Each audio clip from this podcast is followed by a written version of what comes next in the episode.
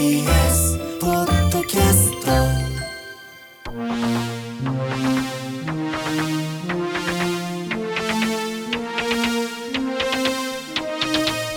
今日はラジオネーム森蔵さんからいただいたメールご紹介します。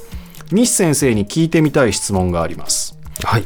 最近テクノロジーの進歩で人間の仕事が奪われていくん。ということがよく言われますが、はい。人間の脳の進化は続いているものなのでしょうか？うん。最新の脳科学事情など聞いてみたいです。はい。あ、ありがとうございます。確かに AI テクノロジーがどんどん進歩する、ええ。それはまあなんとなくわかるし、実感としてもある。うん。一方で我々人間の脳がはい。ええ。現在進行形で進化できているのか、うーん、そうですね。で、あの、これについてですね、あの、お答えする前に、はい。あの、重要なお話が、あの、ありまして、あの、まあ、そこまで、あの、まあ、開けてもしょうがないんですけど、あの、あの、先日ですね、あの、孫正義さんっていらっしゃるじゃないですか。はいで、孫正義さんの、あの、講演を分析させていただくお仕事を依頼されまして、ですかそれ。そうなんですよ。で、あの、たまたまその、孫さんのお話をずっと聞いてたんですね、その時に。はい。で、そしたらあの、彼があの AI の話をはい。されてたんですけども、あの、AGI ってご存知ですか？聞いたことってあります？AGI はい。AGI、ええ。何ですか、A- あの私もその時初めて知ったんですけども、あの、え AI の次の AI のことを AGI と呼ぶらしくて、はい。AI ってアーティフィシャルインテリジェンスなんですけど、はい。アーティフィシャルジェネラルインテリジェンスっていうもので、あの10年後にその AI が発展して、要はあの今の人間の知能の10倍の、実は知能を全人類の10倍の知能を獲得するっていうのが AGI らしいんですね。10年後ですか？10年、あ、10年後ですね。はい。10年後。ええ。で、あの、それって何を意味しているかというと、あの、人間と猿の知能の、あの、ひあの違いと同じなんですよ。はい。私たちと猿は、まあ、10倍ぐらいの知能差があるんですけども、それと同じぐらいの差が、こう、10年後にできるっていうことを考えているらしいんですね。ちょっと想像できないレベルですけどね我々の10倍ですもんね、はあはあそうなんですよ。はい。はいで、まあ、確かに近年、あの、AI のあの進展でものすごくてもの、すごいですねでもう毎年ね昨年もそうでしたけども、まあ、生成 AI とかで、はい。まあ、例えば絵を描いたりとか、あともう声をもうそっくりそのまま、うん。あのね、真似て歌えるようになったりとか、まあ、通常の技術では到底できなかったことが、はい。もうここ本当にわずかな年月でできてると。はい。でしかもあの20年後に何倍になってると思います？数字が出てるんですか？あの、まあ、ああくまで予予測なんですけども、10年後で10倍ですので、はい。20年後に、はい、まあ、1000倍。ああですよね。で、まあ、結構それに近いんですけども実は1万倍。1万倍。はい。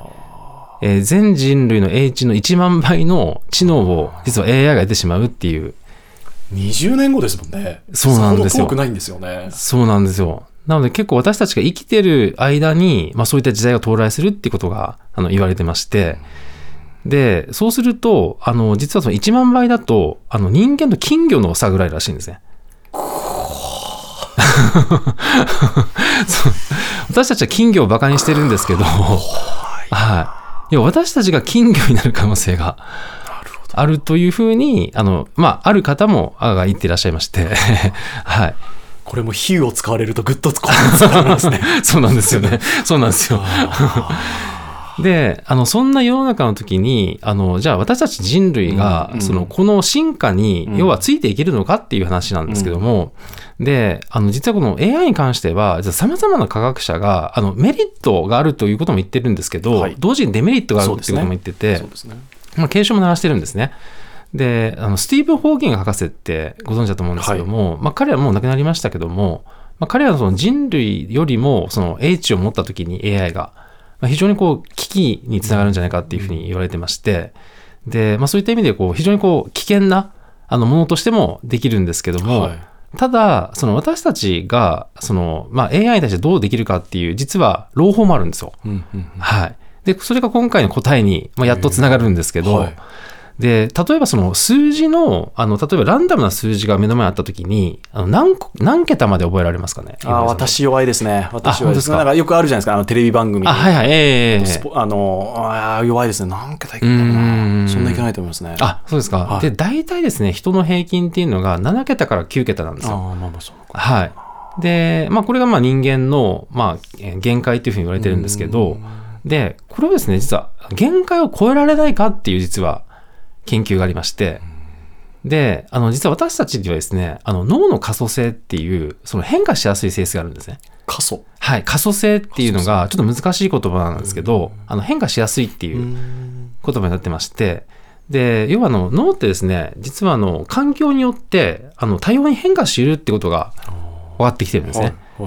で、子供の時は昔はあのたくさん変化すると。いうんでも、その大人になるとこう凝り固まって、ねもう変化できないっていうのが、まあ常識だったんですけども嫌うというかはいそうなんですね。で、それが実は真っ赤な嘘っていうことが今分かってきてるんですよ。で、あの、実は私たちってこう刺激を受けると、あの、スパインといって、あの、実はあの、神経突起ができるんですね。で、それがスパイン同士がつながると、新しいネットワークができるんですよ。で、そういったことが常に起きてることが分かってまして、で、それがよく分かるのがですね、あの、例えば食べ物の好みって変わりますねあると思うんですけど、はいこれって実は、あの、なぜ嫌いだったものが好きになるかと。はいで、これは実は脳のニューロンネットワークが実は変わってるからなんですよ。うーんで、あとですね、あの、朝起きれない人ってよくいるんですけども、で、そういう人がですね、あの、旅行に行くと早起きできるようなことってあると思うんですね。はいはい異常に早く起きる方っていらっしゃるんですけども、あれも脳が実は環境に適応して、実は変化してるからだったりするんですね。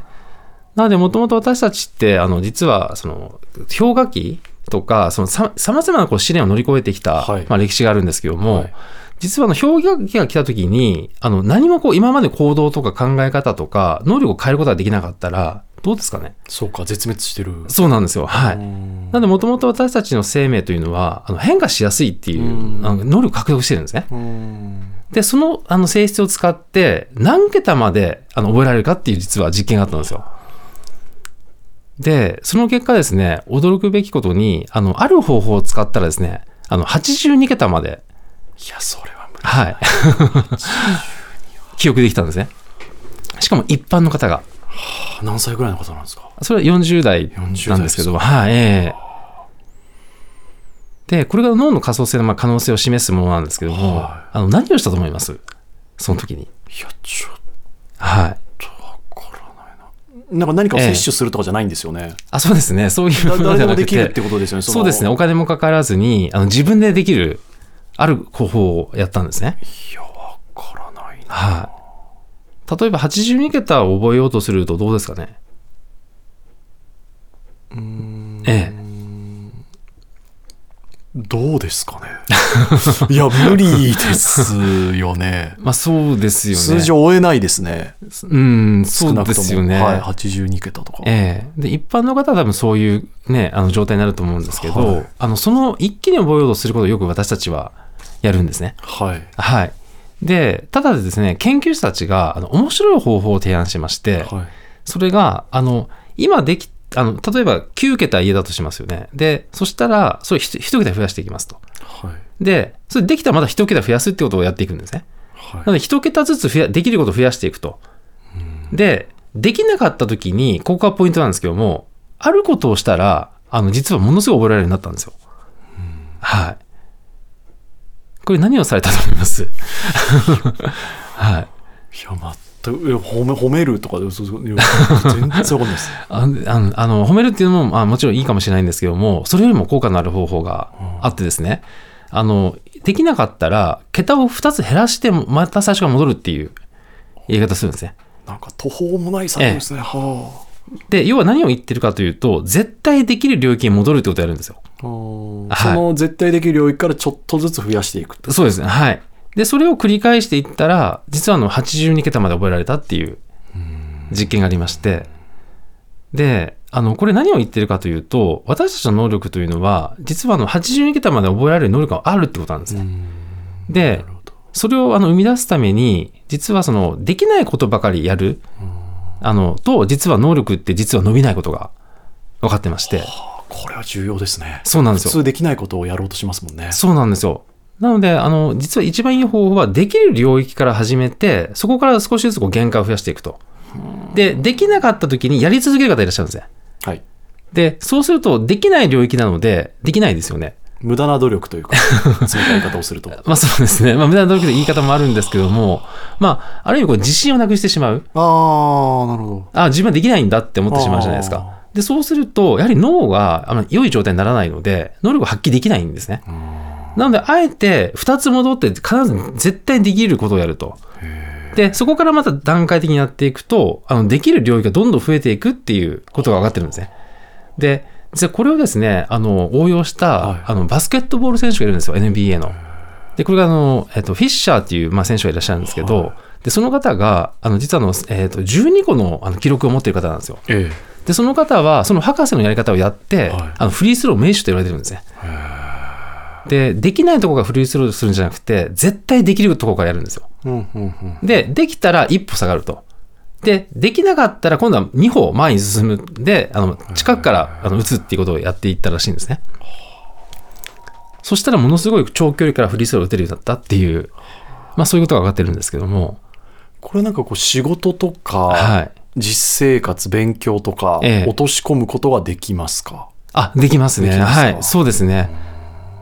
なので、英単語を例えばね、3個まで、あの、例えば4個まで覚えられるとしたら、まあ5個、6個って増やしていって、できなかったら戻るとか。はい。そうなんだ、ええどうしてもできることできないことをできないことを増やしていった方が、ええそっちにチャレンジしていった方がいいって思ってしまいがちだけれども、ええ実はできることに目を向けてみて、そうですね。そこかはいらちょっと、ちょっとずつでもそうですね。前進していく方が、はいその人間が持ってるポテンシャルを生かしきれるあ可、能おっしゃ性があるる通りなんですね。だから人間能力って不思議なもので、あの、やっぱりこう思い込みっていうのはすごく大事。で、あの、能力があっても、あの、例えばこう昔トラウマがあって、なんかこう直前になって、はい。なんかこう恐怖を感じてできなくなる方っていらっしゃるんですね。人間って面白いですね。ええ。だからそのメンタルというものが、やっぱり私たちの能力をすごく伸ばすっていうことが分かってるので、なので、できる、私はできるっていうふうにこう思うことですよね。それをこう作っていくっていうことが、まあ子育てでもそうですし、まあ大人の教育でもそうですし、あとスポーツ選手も同じだっていうことですね。それで言うと、ええ。孫さんがおっしゃる、はい。10年後には AGI がええ。人間の100 10倍ってなるのは、はい、今の人間のポテンシャルを基準にしてるだけで、はい。日本人間がポテンシャルを伸ばすことができれば、もしかしたら AGI とトントンになれてるかもしれないし、そうですね。あの、まあ、そこまでのスピードがあればいいんですけど、ただ AI が速すぎてですね。なるほど はい。なるほど。あの、例えば東大の方がいらっしゃったら、あの、東大の方の知識もあの持つまで私たちはものすごい勉強しなきゃいけないじゃないですか。おっしゃる通りですね。でも AI は、実はあの、東大同士が合体して2倍になれるんですよ、簡単に。はい。それ簡単にやってしまうんで。なので AI の方が成長スピードが速いんですね。圧倒的にですね。圧倒的に速いんですね。なので、あの、今、法規制が必要っていうふうなことも、まあ、言われてはいるんですけど、はい。ちなみに先ほどその人間がシナプス、えっと、ええなんか、つながっていって、はい、ええ新しい領域で広がっていく。はい。これは、今までってどうしてもなんか年齢で止まるんじゃないかみたいな概念があった気がするんですけど、ええこれはもう死ぬまでずっとそ、あ、続きますね。死ぬまでずっと続くはい、続きます。はい。あの、実際にこれ、あの、80歳とか90歳の方の脳を解剖した、あの、研究があるんですね。で、そうすると、あの、記憶を司る海馬っていう場所が、はいあの脳にあるんですけども、実はもう神経新生、あの、細胞が増え続けてたんですね。90歳でもだ。昔のことは完璧に覚えてるとか、そういうことなんですか？あの、完璧、そうですね、完璧に、ええ、覚えてる方もいらっしゃれば、はいそうでない方もいらっしゃるんですけども、ただ神経新生って新しいことを覚えるために必要なんですね。あ、じゃあ新しいことも、はいそうなんですよ。新しいことを学習することが、実は90歳でもまだ保存されてるっていうことを意味してるんですよ。はい。なので、100歳を超えてもすごい元気なおじいちゃんおばあちゃんっていらっしゃるじゃないですか。はいあの、例えば90歳から陸上を始めたりとか、はいあの、絵を描き始めたりとか、で、賞を取ったりする方もはいいらっしゃるんですけども、はいそういう方はまさに、あの、ずっとこう、あの、若々しい脳を持ってらっしゃるのはそういう意味なんですね。はい。これ AI がそええの加速度的に、まあ、成長していくじゃないですか。はい。で、人間とのその仕事の住み分けとかになってきて、えー、はい。人間はどうなっていくと予想されてるんですか、脳科学者の観点で。そうですね、まあ、これについては本当にいろんな科学者の見解があって、まあ、どれが正しいっていうのは正直わからない状態ですね、霧がかかってるような状態で、あの数メートル先は見えるんですけど、その先っていうのはどうなってるかが本当にあの今、混沌としてる状態っていうのがまあ正しい表現かもしれないですね。はい専門家の皆さんでもそうなんですもんね。そうですね。あの、科学者たちもやはりあの自分たちの予想よりも AI の進展が早すぎて、ちょっと脅威に感じてるっていうのもあるんですよ。あの、便利になってる部分もあるんですけども、ねそのデメリットに、あの、まあ、触れた時に、その、やっぱり何らかの、こう、ブレーキがなければ、ちょっと私たち人間の生活自体が脅かされてしまいますし、本当映画の世界というかそうなんですよね。AI に支配されるそうなんですよ。あとは AI を持てるものと持たざるものの、その違い、格差差ががもう圧倒的についていくの、これが富の格差につながっていくんですよね。はい。そうするとね、本当はテクノロジーっていうのは人間の生活をより良くするためにうん生まれたもののはずなのに、うんあの、貧しい人たちを増やしていくってことにもなりかねないので、まあ、そこにこう警鐘を鳴らしているっていうのはあるんですね。はい。いやでもなるほどな、えまあただね、私たちの脳にもまだまだあの研究できてない部分もありますので、あのどこまであの伸びるかっていうのは今後ご期待ということで。最後にわずかな希望を差し込んでいただいて、ええ。何パーセント上がってるんでしたっけ、人間の脳って、全体の。人間の脳はい。はええ。今どなどのくらいどのくらいか解明できてるかすらわからない。そうですね。あの宇宙がどのぐらい解明できるかっていうことと同じかもしれないんですっていけど。うことは希望がはい、まだまだあると思います。はい。リスナーの皆さんからもね引き続き日産に聞きたいことを募集いたします懸命に日産への質問や脳科学ノーライフと書いて井上ドアのメールアドレスへと送ってくださいドアアットマーク TBS.CO.JP doa アットマーク TBS.CO.JP です